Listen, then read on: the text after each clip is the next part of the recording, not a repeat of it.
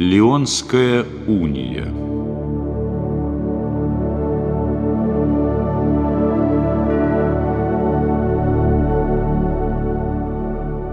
После разрыва отношений между западной и восточной церквами не раз возникали попытки их примирения.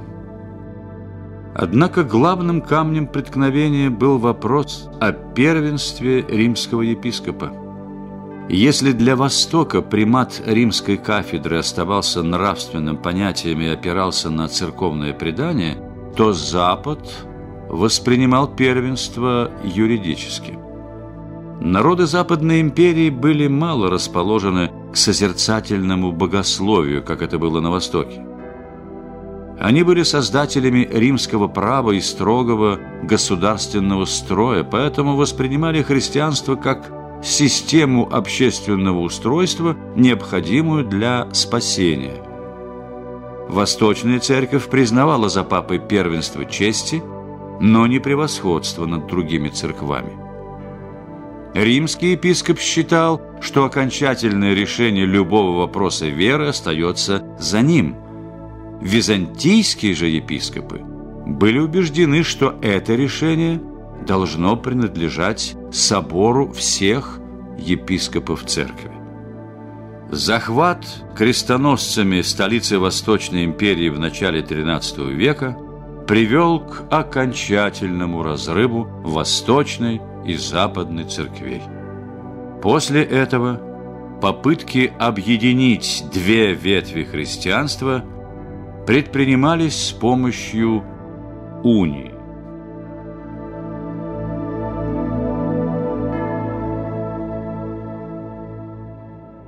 Слово «уния» в переводе с латинского языка означает «единство». В практическом плане это означало слияние католической церкви с православной на условиях признания главенства Папы Римского. Римские первосвященники не теряли надежды подчинить своей власти православную церковь. Именно для этих целей и была задумана уния. Уния упрощала переход христиан из православия в католичество, так как православные обряды и богослужения оставались без изменений, а в вероучительные вопросы простые христиане зачастую не вникали. Интерес к унии византийцев был чисто политическим. Положение Восточной империи было крайне тяжелым – и чтобы защитить государство от вторжений западных правителей, требовалась поддержка папы.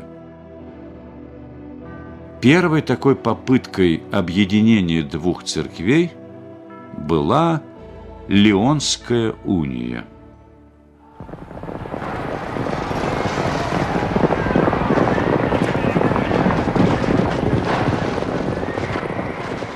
Отвоевав в 1261 году Константинополь, император Михаил Палеолог восстановил Византийскую империю. Однако за время западного владычества былое величие Византии было утрачено. Латинские императоры постоянно находились на грани банкротства и продавали все, что только продавалось.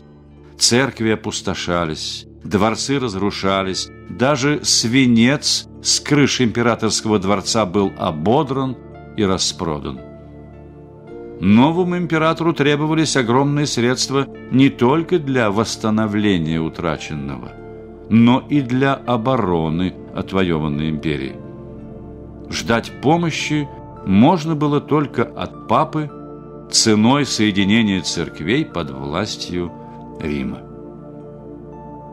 В результате переговоров император Михаил согласился подчинить Константинопольскую церковь папскому престолу вопреки сопротивлению духовенства и народа. В 1274 году папа созвал собор в Лионе. Делегация, представлявшая Константинопольскую церковь, была крайне непредставительной и возглавлялась незложенным патриархом Германом. Зато папу представлял целый сон знаменитых богословов. Однако никаких богословских дебатов на соборе не было. Константинопольская делегация привезла с собой письмо императора, соглашавшегося на все условия папства. Так Константинопольская церковь формально вступила в унию с римским престолом.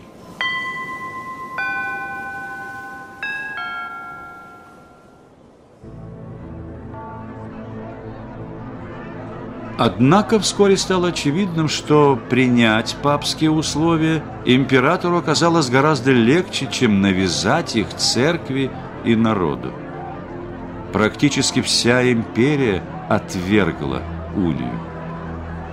Патриарх Иосиф отлучил императора от церкви. Тем не менее, император остался верным подписанной им унии и использовал всю мощь государственной машины, чтобы навязать ее народу.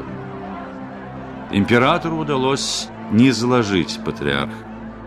Многие епископы, священники и монахи, отказавшиеся принять унию, были сосланы, брошены в темницы и замучены. Император пытался навязать унию и путем уговоров, объясняя ее политическую необходимость. Но он оказался бессилен. Сторонники унии служили в пустых храмах. Сестра императора, заявив, что пусть лучше погибнет империя моего брата, чем православная вера, удалилась ко двору болгарского царя. Пять папских посольств, побывавших в Константинополе, докладывали папе, что православная церковь фактически не приняла унию. В 1281 году новый папа Мартин IV разорвал союз с Михаилом и отлучил его от церкви. Через год, со смертью императора Михаила Палеолога, Леонская уния закончилась. Спасший Византийскую империю – до конца жизни хранивший верность унии, дважды отлученный от церкви, император Михаил Палеолог был оставлен без церковного погребения. Взойдя на престол, его сын Андроник II созвал собор в Константинополе, на котором Леонская уния была осуждена и отвергнута. За этим собором еще дважды на соборах подтверждалось отречение от унии. Первая попытка искусственного соединения западной и восточной церквей так и не удалась.